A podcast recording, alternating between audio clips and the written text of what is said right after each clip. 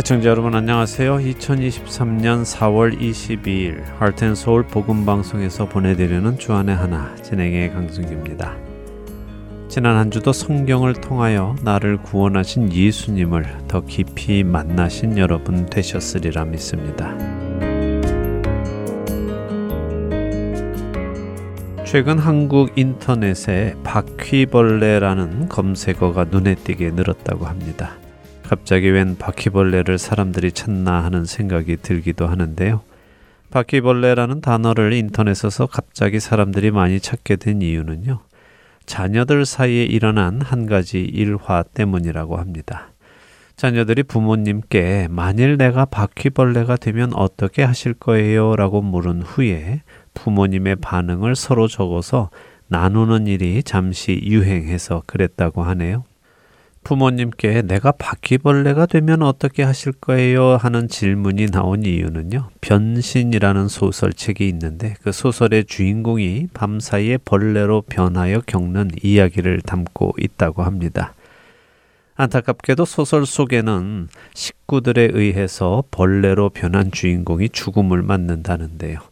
아마도 소설 속에 이런 내용의 아이들이 자신의 부모님은 벌레로 변한 나를 어떻게 대할까 하는 궁금증이 일어났던 것 같습니다. 아이들이 각자의 부모에게 내가 바퀴벌레가 되면 어떻게 할 겁니까? 라고 물어보았을 때 부모님들은 어떤 대답을 했을까요? 여러분들은 무엇라고 대답하시겠습니까? 첫 찬양 함께 하신 후에 말씀 나누겠습니다.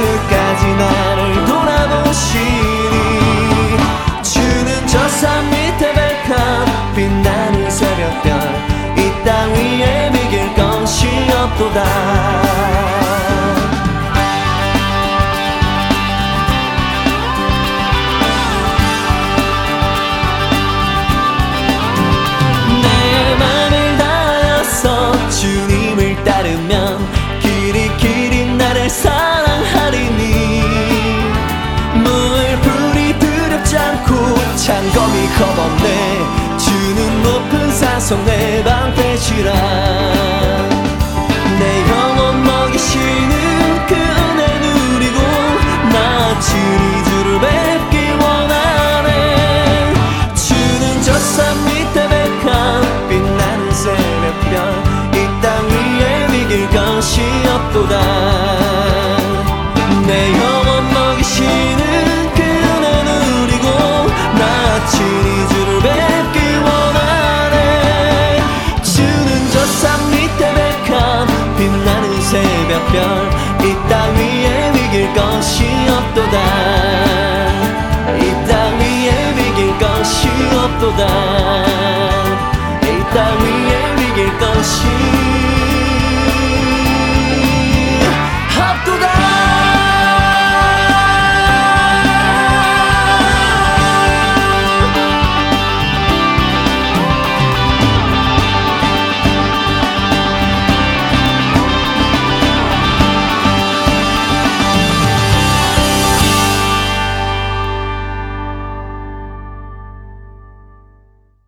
부모님께 자신이 바퀴벌레가 되면 어떻게 하실 것이냐 물어본 아이들은 저마다 자신의 부모님의 대답을 인터넷에 올려 서로 공유를 했는데요.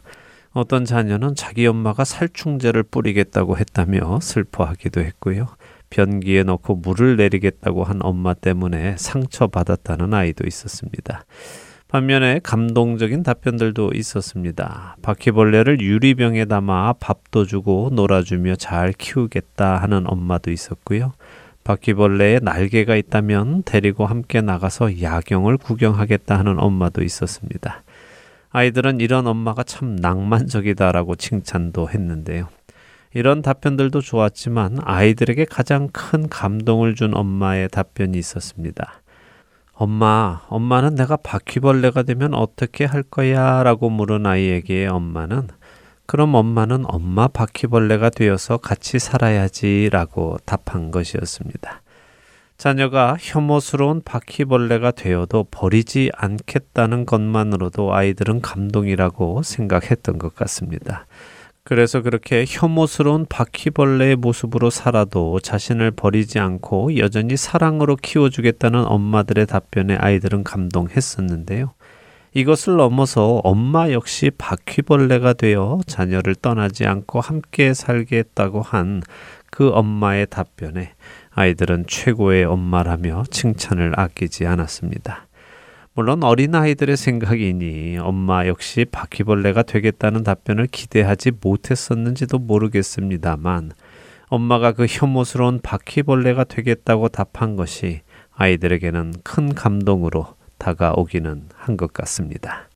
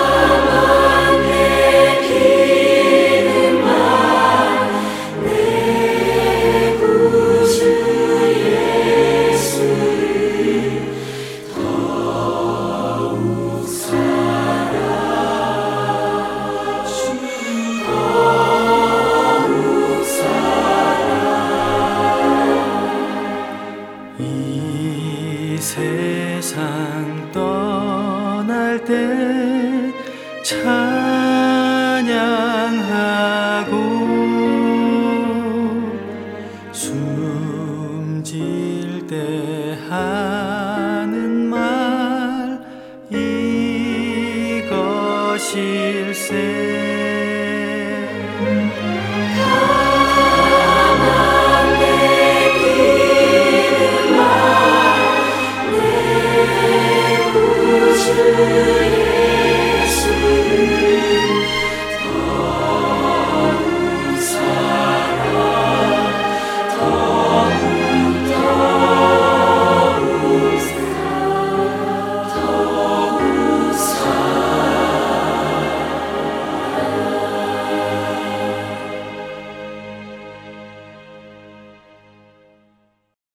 바퀴벌레가 되겠다고 한 엄마의 답변을 생각하며 육신을 입고 이 땅에 오신 우리 예수님을 떠올리게 됩니다.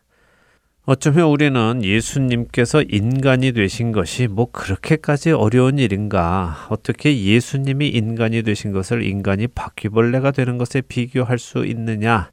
그건 좀 오바다라고 할지도 모르겠습니다. 혹시 여러분 중에 그런 생각이 드는 분이 계시는지요? 예수님이 인간이 되신 것은 감사하지만 그렇다고 내가 바퀴벌레가 되는 것만큼 힘든 일은 아니다라고 생각하십니까? 혹시라도 그런 생각이 드신다면 우리는 거룩하신 하나님에 대해 그리고 죄인인 나 자신에 대해 다시 생각해 보아야 할 것입니다. 우리 모든 인간은 죄인입니다. 창세기 8장 21절에 하나님께서는 사람의 마음이 계획하는 바가 어려서부터 악하다고 말씀하십니다. 예수님께서도 마가복음 7장 20절에서 23절에 이렇게 말씀하시지요. 또 이르시되 사람에게서 나오는 그것이 사람을 더럽게 하느니라.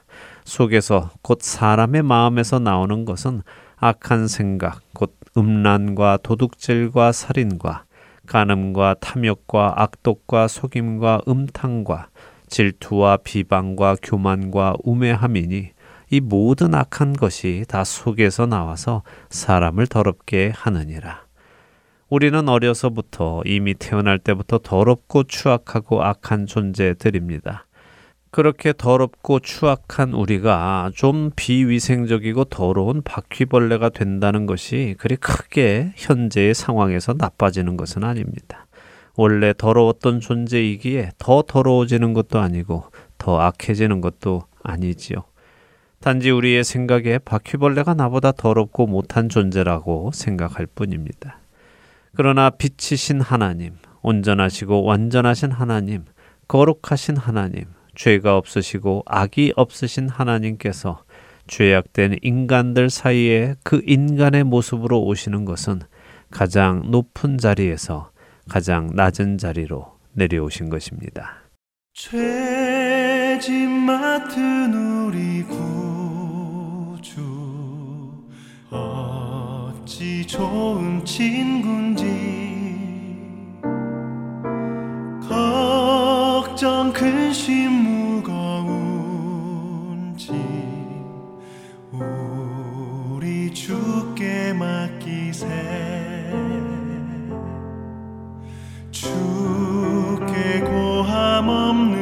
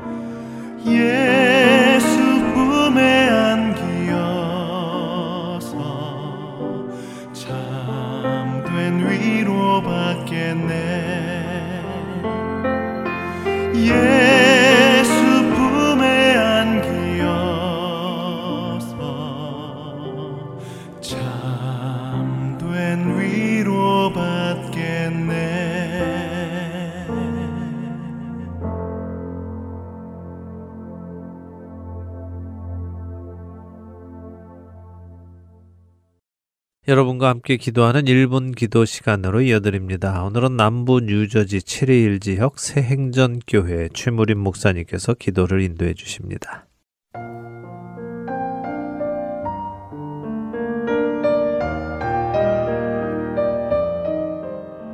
애청자 여러분 안녕하셨습니까? 저는 남부 뉴저지 7일 인근에 있는 7일 새행전교회를 담임하는 최무림 목사입니다. 오늘 시편 4편 8절에 있는 말씀 내가 평안히 눕고 자기도 하리니 나를 안전히 살게 하시는 이는 오직 여호와이시니이다 라고 하는 말씀을 가지고 함께 기도하길 원합니다. 일상의 생활이 안전한 것에 감사하는 다윗의 시의 내용을 볼 수 있습니다. 우리는 일상생활을 할 때 의뢰 그러려니 하면서 감사하다는 마음이 없을 때가 더 많은 것 같습니다. 식사를 할 때마다 먹을 것이 내 앞에 놓여 있다고 하는 것이 얼마나 감사한 일인지 먹고 싶어도 먹을 것이 없는 나라에 살던 사람들은 절절히 감사를 느끼는 것입니다. 군대 생활 속에서 군대는 전쟁을 준비하는 곳입니다. 전쟁이 일어나지 않아도 전쟁이 일어난 것처럼 훈련을 합니다. 추운 겨울 눈 쌓인 들판에 나가 언 땅을 파고 그 속에 텐트를 치고 밤을 지새면서 지내다 보면 전쟁 없는 곳에 살면서 평안히 잠을 자고 일어나고 때를 맞추어 음식을 먹을 수 있다는 것이 정말 감사하다는 것을 뼈저리게 느끼게 될 때가 있습니다. 오늘도 입을 옷이 있고 먹을 음식이 있고 자고 쉴 곳이 있다는 일상을 감사로 채워 보시기 바랍니다. 제가 신학교 재학 시절부터 좋아하고 동료이지만 존경하는 목사님이 한 분 계십니다. 멀리 떨어져 있기 때문에 때로는 1년 만에 또는 2년 만에 때는 5년 만에 이렇게 가끔 만나는 분입니다. 한 번 만나면 같이 식사도 하고 대화도 하고 그리고 다른 분을 만나러 차를 타고 갈 때가 있습니다. 가면서 서로 대화를 하게 되는데 대화가 끝나갈 때마다 하나님 감사합니다. 주여 감사합니다. 이렇게 하루에 수백 번 감사를 외칩니다. 왜 그러냐고 하니까 자신은 눈에 띄는 것마다 들리는 소식마다 다 감사한 것밖에 없다고 하면서 일상의 모든 것에 입으로 감사를 외쳤습니다. 저도 닮아보려고 했지만 그분만큼은 되지 않았습니다. 하지만 다윗이 시편 4편 8절에 일상을 감사하였던 것처럼 해보려고 합니다. 애청자 여러분도 일상을 감사하는 마음으로 기도로 올려드리는 이 시간이 되시기를 바랍니다. 함께 기도하시겠습니다.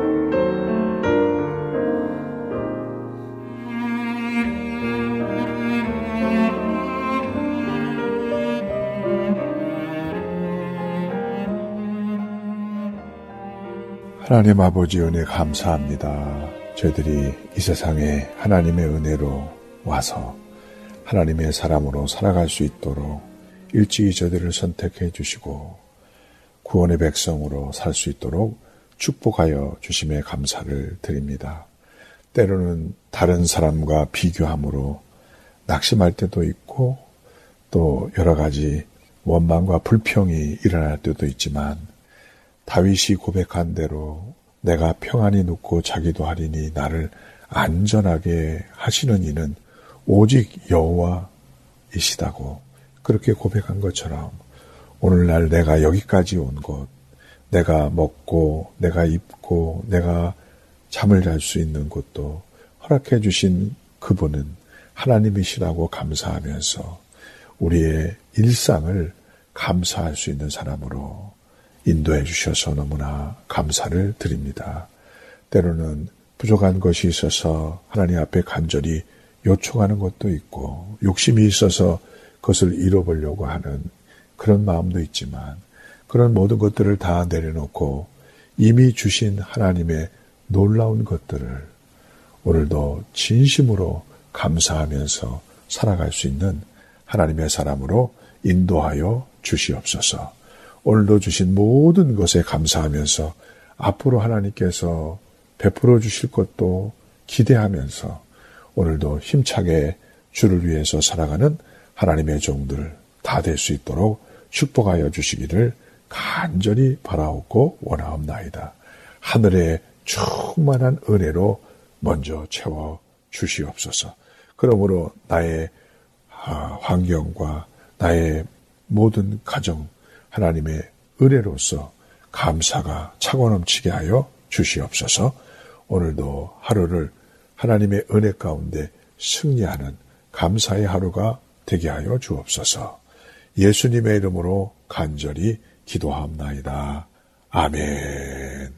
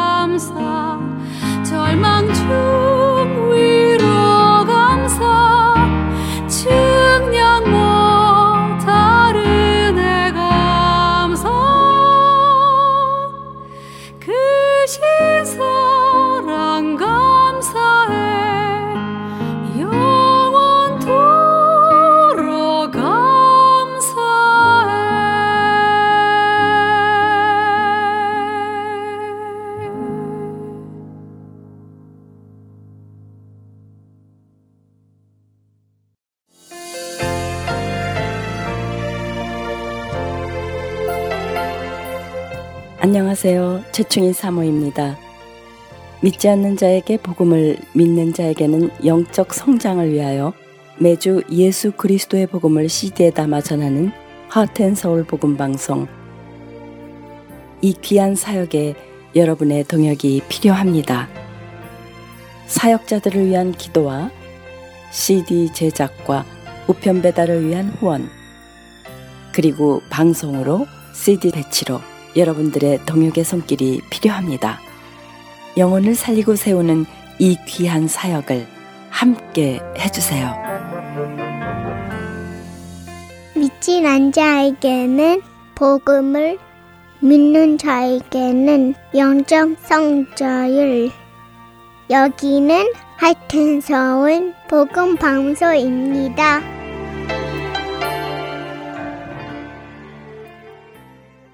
할텐서울 복음 방송은 인터넷 www.할텐서울.org를 통해 매주 토요일 4시간의 한국어와 1시간의 영어, 1시간의 일본어로 복음을 전하는 선교회입니다. 이 방송은 스마트폰 앱이나 팟캐스트를 통해 여러분의 스마트폰에서 들으실 수 있으며 매주 댁에서 CD나 MP3 CD로 받아서 들으실 수도 있습니다. 자세한 문의는 방송사 사무실 전화번호 602-866-8999로 해주시면 안내해 드리겠습니다. 기쁜 소식 사랑으로 땅끝까지 전하는 아랜소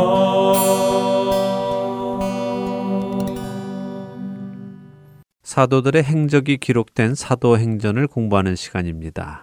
내 증인이 되리라로 이어드립니다.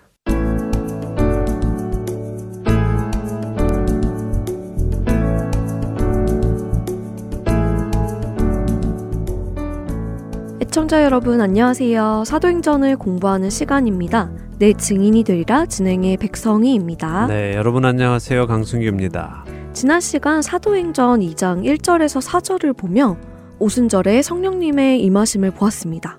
우리가 흔히 생각하듯이 불이 임했다 하는 것이 아니었고 혀가 임했다는 것을 성경은 더 강조하고 계셨음을 보았습니다. 네, 그랬죠. 우리는 자꾸 불이 임했다고 생각을 하는데요.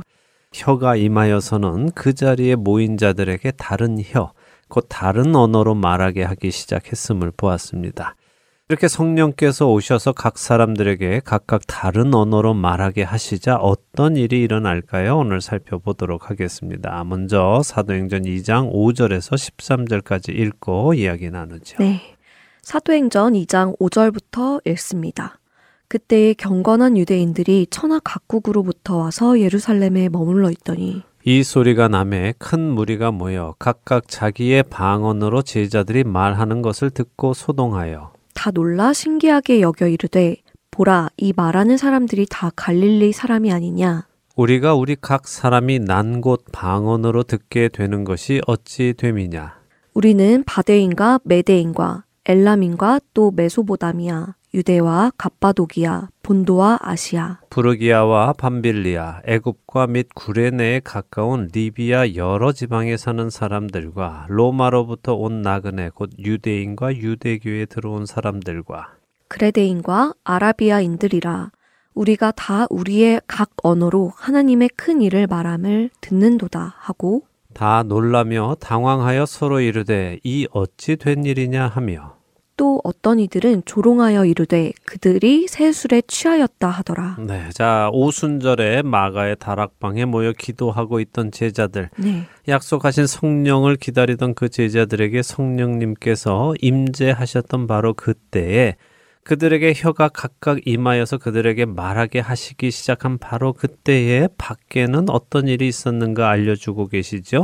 경건한 유대인들이 천하 각국으로부터 와서 예루살렘에 머물러 있다고 하시네요. 네, 예루살렘에 머물러 있다 하는 이 표현은 이 경건한 유대인들이 오순절을 지내려고 온 것이 아니라 유월절을 지키려고 왔다가 네. 지금 오순절까지 지키고 가려고 머물렀다 하는 것을 의미합니다. 네. 이렇게 예루살렘을 방문하고 있던 사람들이 제자들이 다른 언어로 말하는 소리를 듣고는 소동을 했습니다. 왜 그랬다고 하시죠? 천하 각국에서 온 사람들이 자신들이 온 지역의 말을 여기 제자들이 하는 것을 들었기 때문이죠. 네, 그렇습니다. 이 사람들이 혼란스러워합니다. 어, 이상하다. 여기 이 사람들, 즉 마가의 다락방에 모여 있는 이 사람들이 다 갈릴리 사람들인데 네. 어떻게 세계 여러 나라의 말을 할 수 있느냐 하는 것이죠. 이들이 갈릴리 사람들인 것이 겉으로 드러났나 보네요. 네, 아무래도 그랬던 것 같습니다. 뭐 시골 사람처럼 어. 보였든지 아니면 네. 그들에 대해서 물어봐서 알고 있었든지 그랬던 네. 것 같습니다.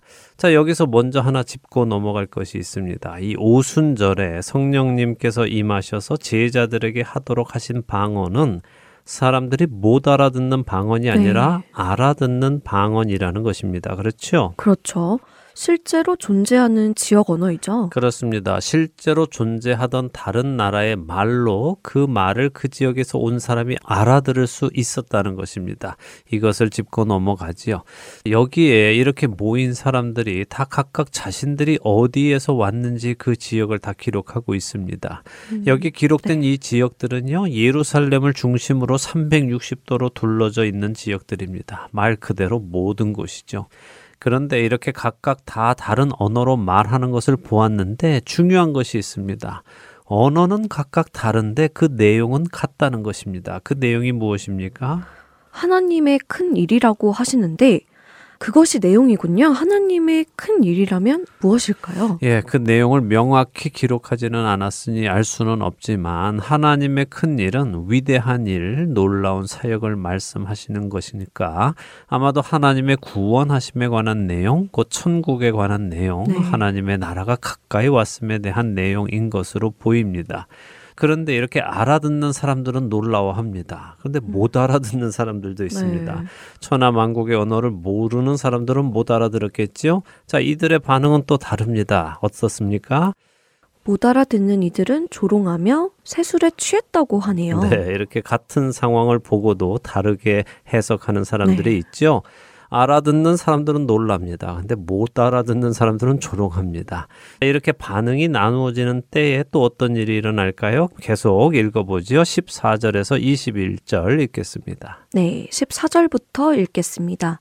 베드로가 열한 사도와 함께 서서 소리를 높여 이르되 유대인들과 예루살렘에 사는 모든 사람들아 이 일을 너희로 알게 할 것이니 내 말에 귀를 기울이라. 때가 제 삼신이 너희 생각과 같이 이 사람들이 취한 것이 아니라 이는 곧 선지자 요엘을 통하여 말씀하신 것이니 일렀으되 하나님이 말씀하시기를 말세에 내가 내 영을 모든 육체에 부어 주리니 너희의 자녀들은 예언할 것이요 너희의 젊은이들은 환상을 보고 너희의 늙은이들은 꿈을 꾸리라 그때에 내가 내 영을 내 남종과 여종들에게 부어주리니 그들이 예언할 것이요 또 내가 위로 하늘에서는 기사를 아래로 땅에서는 징조를 베풀리니 곧 피와 불과 연기로다 주의 크고 영화로운 날이 이르기 전에 해가 변하여 어두워지고 달이 변하여 피가 되리라. 누구든지 주의 이름을 부르는 자는 구원을 받으리라 하였느니라. 제자들이 세술에 취했다고 조롱하는 자들에게 베드로가 서서 큰 소리로 설명을 해줍니다. 이스라엘 백성들을 향한 베드로의 첫 설교가 시작되는 것인데요. 예수님이 잡히시던 날 이스라엘 백성들이 두려워서 예수님을 부인했던 베드로가 오순절에 성령님이 임하시자 자신들의 모습을 조롱하는 사람들 앞에 서서 큰 소리로 외치는 모습으로 변화합니다. 진짜 놀라운 변화네요. 베드로가 담대해졌군요. 네, 그렇죠. 성령님이 임하시니까 성령님의 능력이 임하시니까 네. 베드로가 담대해졌습니다. 이것은 단순히 베드로는 여전히 똑같은 베드로인데 성령님이 그를 마치 빙의한 것처럼 말하게 하신다는 것은 아닙니다. 음. 이것은 베드로가 성령님의 임하심을 경험함으로 네. 지금껏 예수님께 들어왔던 말씀들, 성경에서 읽었던 내용들이 모두 진실로 다가왔고 믿어졌기 때문에 믿음으로 담대해진 것을 의미하지요. 우리는 진리를 알게 되면요, 힘이 생깁니다. 자신이 알고 있는 진리로 담대해지는 것이죠. 그래서 다른 사도들 11명도 함께 서 있는 것이군요. 네. 그들을 향해 베드로가 말합니다. 때가 제3시다라고 하지요. 네. 유대 시간으로 아침 9시입니다. 자, 이 오순절 기간 유대인들은 이 9시에 제사를 지냅니다. 술 마시지 않지요. 음. 그래서 베드로는 지금 야 이 사람들아 지금 제사 지내고 기도하는 시간인데 음. 이 경건한 시간에 누가 술을 마시고 취하겠느냐 하면서 말문을 여는 것입니다. 그리고는 구약 성경의 요엘서 2장 28절에서 32절 상단까지를 인용하면서 지금 일어난 일을 설명해 주고 있는데요. 야, 이 사람들아, 오늘 우리가 이렇게 다른 언어로 말을 하는 이유는 하나님께서 요엘 선지자에게 예언하신 것처럼 하나님의 영, 곧 성령을 부어 주셔서 이들이 장래 일을 말하고 꿈을 이야기하며 이상을 이야기하는 것이다. 하나님의 큰 일을 말하는 것이야 라고 설명을 해주고 있는 것입니다. 그런데 17절에 보면 모든 육체에 성령을 부어 주신다고 했는데 모든 사람에게 성령을 주신다는 말씀인가요? 모든 육체라면 모든 사람을 의미하는 것이 아닌가요? 네, 그런 것처럼 들리지만 18절에 보면 그 모든 육체를 조금 더 구체적으로 말씀해 주시는데 누굽니까? 음, 그렇네요. 내 남종과 여종들에게 부어 주신다고 말씀하시고 있네요. 그러면 결국 모든 육체는 남종과 여종들이란 말인가요? 예, 그렇습니다. 물론 이 말은 신분이 종인 사람을 이야기하시는 것이 아니라 음, 네. 하나님의 종들, 곧 하나님께 네. 속한 일꾼들을 말씀하시는 것이죠. 하나님의 일꾼들에게 성령을 부어 주신다는 것입니다. 음, 믿는 모든 자를 의미하는 것이네요. 그렇죠. 그런데 한 가지 제가 여쭈어보죠. 네. 백성이 아나운서는 예언이 뭐라고 생각하십니까? 예언이요. 네. 예언은 앞으로 일어날 일을 미리 말해주는 것 아닌가요? 네, 맞습니다. 앞으로 일어날 일을 미리 말해주는 것 맞습니다. 미리 보고 말해주는 것이죠. 그런데 사실 그것은 성경의 예언과는 차이가 있습니다. 성경의 예언과요? 어떤 차이가 있을까요? 예, 뭐 사실 세상에는 예언하는 사람들이 많이 있죠. 네. 음, 무당들도 예언하고 노스트라다무스 같은 사람도 음. 예언을 합니다. 네. 이들은 모두 미래의 어떤 일을 환상을 통해 본 것을 말하던가 영감을 얻어서 말을 합니다. 근데 성경의 예언은 이렇게 개인이 미리 앞날을 보고 말하는 것이 아닙니다. 어, 그러면 성경의 예언은 무엇인가요? 예, 세상에서 예언은 미리 볼 예자와 말씀 원자를 사용해서요. 미리 보고 말하는 것을 의미하는데요. 네. 성경의 예언은 미리 볼 예자가 아니라 맡길 예자입니다. 맡겨진 것을 말하는 것이 예언이죠. 음, 맡겨진 것을 말하는 것이 성경의 예언이라고요? 네. 자, 백성희 아나운서 예금 해보셨죠? 은행 예금 말씀하시는 네. 거죠? 네, 해봤는데 조금 해봤어요. 예금할 때 얘가 돈을 맡긴다는 의미니까 성경의 예언이 이렇게 맡겨진 말씀이라는 의미라는 걸 말하는 건가요? 네, 그렇습니다. 성경의 예언은 내가 무당들처럼 뭔가를 보고 말하는 것이 아니라요. 하나님께서 맡겨주신 말씀을 전하는 것입니다. 음. 그래서 때로는 예언을 하는 그 사람이요. 예언의 의미를 전혀 모를 때도 있습니다. 어. 자신은 그저 맡겨진 네. 말을 하는 것 뿐이니까요. 오늘 여기 베드로가 인용한 유엘서 말씀에 우리가 꼭 이해하고 넘어가야 하는 중요한 성경적 개념이 있습니다. 자, 보세요. 하나님께서 남종과 여종을 통해 예언의 말씀을 하도록 하시는데 자, 그 예언의 말씀이 무엇입니까? 19절과 20절을 보니까 하늘에서는 기사를 땅에는 징조를 베푸는데 그것이 피와 불과 연기입니다. 그렇네요. 무언가 두려운 느낌이 드는데요. 네, 두렵죠. 주의 크고 영화로운 날이 이르기 전에 해가 변하여 어두워지고 달이 변하여 피가 될 것이다. 라고 말씀하십니다. 곧 심판을 의미하는 것입니다. 자, 제가 드리려는 말씀은 이것입니다. 중요한 성경적 개념이 있다고 말씀을 드렸죠. 네. 예수님이 오셨다는 것은요, 하나님의 입장에서 어떤 일인가 하면요, 그것은 하나님께서 세상을 향한 심판을 하시기로 결정하셨다는 의미입니다. 예수님이 오신 것이 하나님이 세상을 심판하시기로 결정한 것이라고요? 네. 어, 저는 조금 와닿지 않는데요. 예수님이 오신 것은 구원을 위함이신데 심판을 하시기로 결정하셨다니까 좀 이상해요. 좀 이상하죠? 예, 네. 예, 설명을 해드리죠. 하나님은 천재를 창조하신 후에 세상을 심판하신 적이 한 번 있습니다. 바로 노아의 때입니다. 아, 노아의 홍수 말씀하시는 건가요? 네, 그렇습니다. 네. 홍수로 세상을 심판하셨지요. 네. 자, 그때 하나님께서는 내가 세상을 물로 심판하겠다라고 결정하셨습니다. 그런데 그 결정을 하신 후에 노아에게 은혜를 베푸셔서는 방주를 만들도록 하셨죠. 그래서 노아는 방주를 만들기 시작했습니다. 그리고 방주를 다 만들자 하나님께서는 노아의 식구들과 동물들을 방주 안으로 들여 보내십니다. 그리고는 심판이 시작됐지요. 노아의 방주는 오실 예수님의 표본입니다.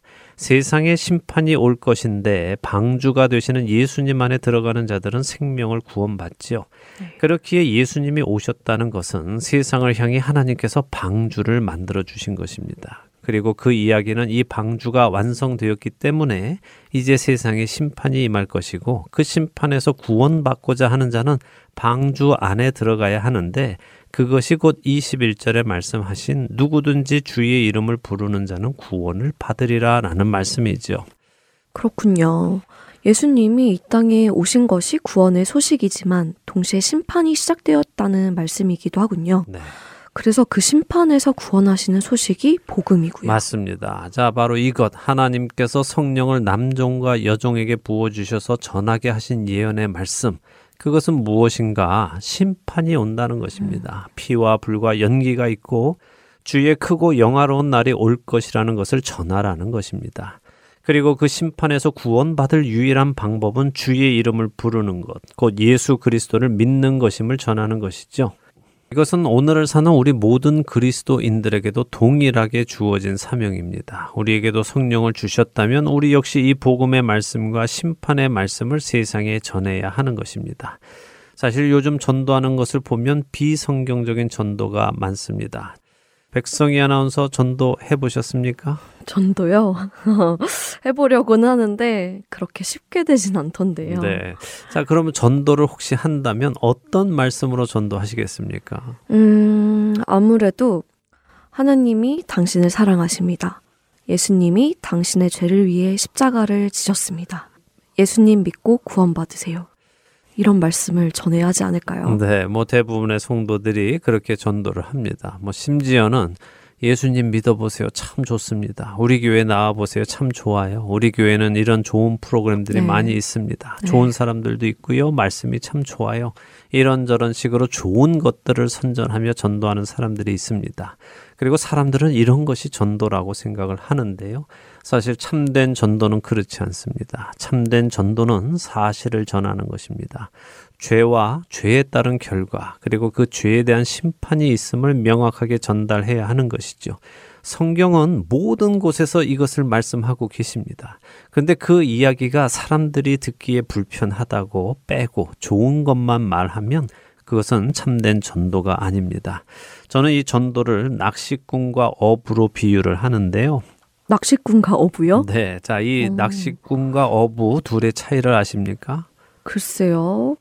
뭐 낚시꾼은 취미로 하고 어부는 직업으로 하고 그런 차이일까요? 네, 뭐 그것도 차이가 되겠죠. 예, 그런데 더 큰 차이가 있습니다. 낚시꾼은 물고기를 잡을 때 미끼를 사용합니다. 미끼를 음. 낚싯대에 끼어서 던져서 물고기가 그 미끼를 보고 먹으려고 물으면 그 물고기를 낚는 것이죠. 반면에 어부는 어떨까요? 물론 제가 말씀드리는 어부는 성경에 등장하는 어부, 네. 곧 베드로나 요한이 어부 일을 하던 때를 의미합니다. 네. 자, 이들은 물에 그냥 그물을 던집니다. 미끼를 끼어서 던지는 것이 아니라 물고기가 있을 만한 곳에 그물을 던지지요. 그리고 그 그물 안에 들어온 물고기를 잡는 것입니다. 음. 이것이 다릅니다. 예수님은 제자들을 부르실 때 내가 너희로 사람을 낚는 낚시꾼이 되게 하겠다 하고 부르지 않으셨습니다. 내가 너희로 사람을 낚는 어부가 되게 하겠다고 하셨죠. 그러니까 전도는 사람들이 좋아할 만한 미끼를 끼워서 낚는 것이 아니라 예수님께서 던지라고 하신 곳에 그물을 던져 낚는 것이라는 말씀이군요. 네. 아, 이해가 너무 쉽게 돼요. 예. 자, 예수님께서 깊은 곳에 던져라 하시면 깊은 곳에 던지고 네. 예수님께서 오른편에 던져라 하시면 오른편에 던지는 것입니다. 음. 그렇게 해서 그물 안에 들어온 물고기를 잡는 것. 그것이 성경적인 전도이지 사람들이 좋아할 만한 미끼를 던져서 그들이 혹해서 교회로 오게 만드는 것은 전도가 아닙니다. 그렇게 전도해서 오는 사람들은 미끼를 보고 왔기 때문에 교회에서 진리를 대면하게 되면 충격을 받고 교회를 떠나가기도 합니다. 자신이 기대했던 것이 아니기 때문에 그렇지요. 물론 이런 식으로 왔다가도 복음을 받아들이고 구원에 이르는 사람도 간혹 있습니다만 그것이 미끼로 낚시하는 식의 전도를 정당화할 수는 없습니다. 이것을 잘 기억하시기 바랍니다. 그렇네요. 잘 기억하겠습니다. 전도는 진실을 전하고 그 진실에 반응하는 사람을 예수님께로 인도하는 것임을 깨달았어요. 네, 자 다음 시간에는 성경적 전도의 예를 베드로의 설교를 통해서 보도록 하겠습니다. 베드로가 이스라엘 백성들을 향해서 요엘 선지자의 말씀을 인용하면서 포문을 열었지요. 다음 시간에는 그들에게 과연 무슨 말을 하는지, 그가 어떤 미끼를 사용하는지 아니면 그냥 그물을 던지는지 확인해 보도록 하겠습니다. 미끼를 던지진 않겠죠? 궁금해지는데요. 앞으로 어떤 말씀으로 전도를 하는지 미리 한번 읽어보고 싶네요. 네, 언제든지 환영합니다. 미리미리 읽어보시면 더 좋습니다. 네, 한번 미리 읽고 오겠습니다. 오늘 내 증인이 되리라 마칠 시간이 벌써 되었어요. 한 주간도 진실을 전하며 사람들에게 복음을 전하는 우리가 되길 바랍니다. 함께 해주셔서 감사드립니다. 네, 저희는 다음 주에 다시 뵙겠습니다. 안녕히 계십시오. 안녕히 계세요.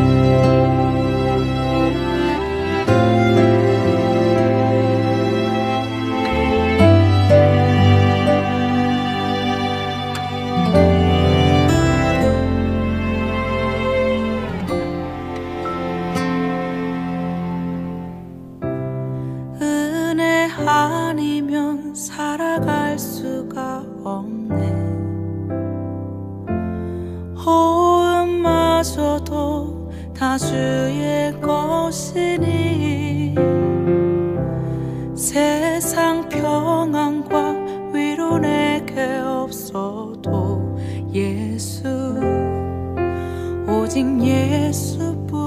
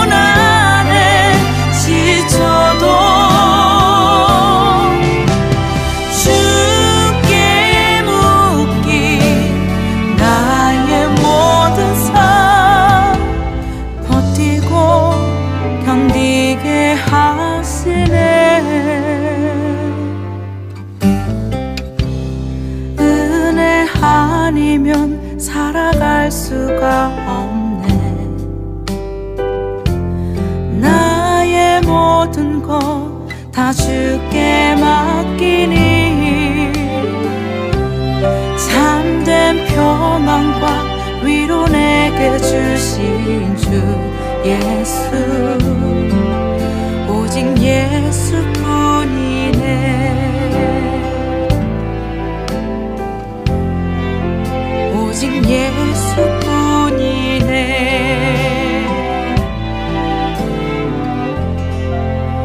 오직 예수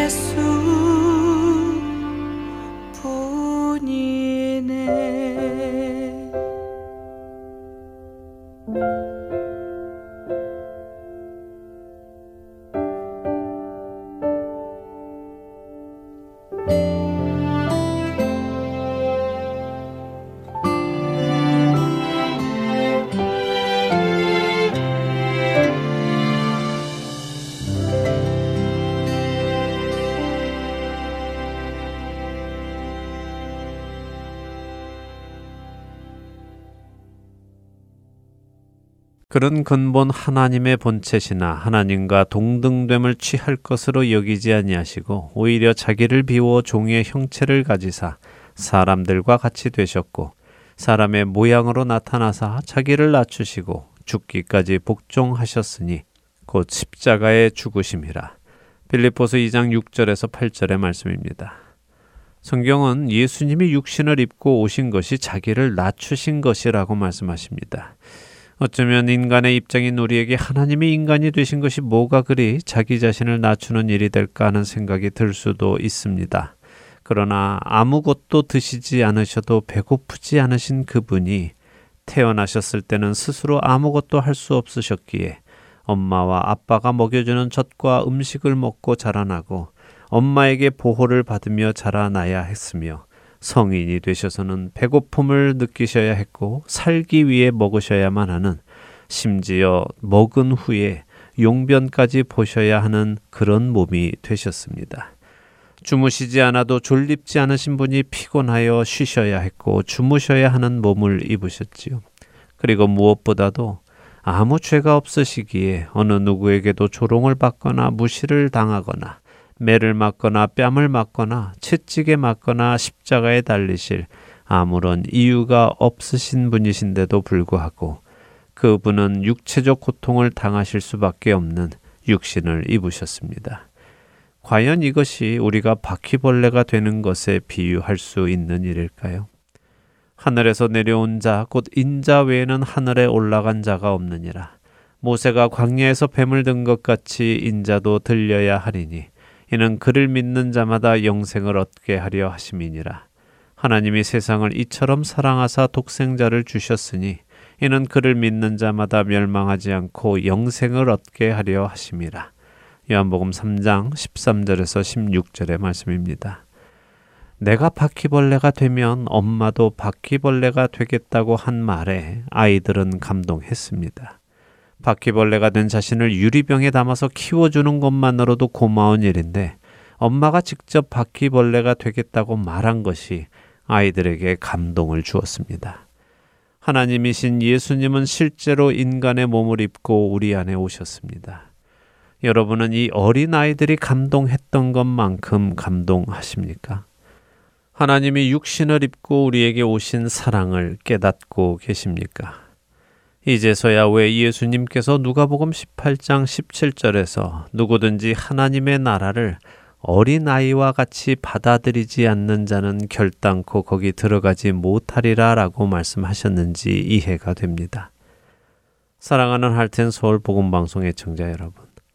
하나님이 육신을 입고 우리에게 오신 그 사랑이 깨닫게 되는 은혜가 저와 여러분께 날마다 있기를 소망합니다. 그 사랑에 감동하여 이제 우리 자신도 그분을 사랑하여 얼마든지 낮은 자리로 갈 수 있는 자가 되기를 소망합니다. 비록 그것이 바퀴벌레만큼 더럽고 불결한 자리에 내려가는 것이라도 거룩하신 그분이 죄인의 하나가 된 것만큼 내려가는 것은 아니라는 것이 깨달아지는 은혜가 있기를 소망합니다. 이것이 깨달아질 때 우리는 우리를 무시하고 조롱하고 얕잡아 보는 사람들에게 섭섭해하거나 분해하거나 복수하고 싶은 마음이 생기지 않을 것입니다. 하나님의 아들이 친히 천한 나의 자리까지 오셨다는 것을 깨닫는다면 말입니다. 보라 아버지께서 어떠한 사랑을 우리에게 베푸사 하나님의 자녀라 일컬음을 받게 하셨는가 우리가 그러하도다. 그러므로 세상이 우리를 알지 못함은 그를 알지 못함이라. 형제들아 세상이 너희를 미워하여도 이상히 여기지 말라.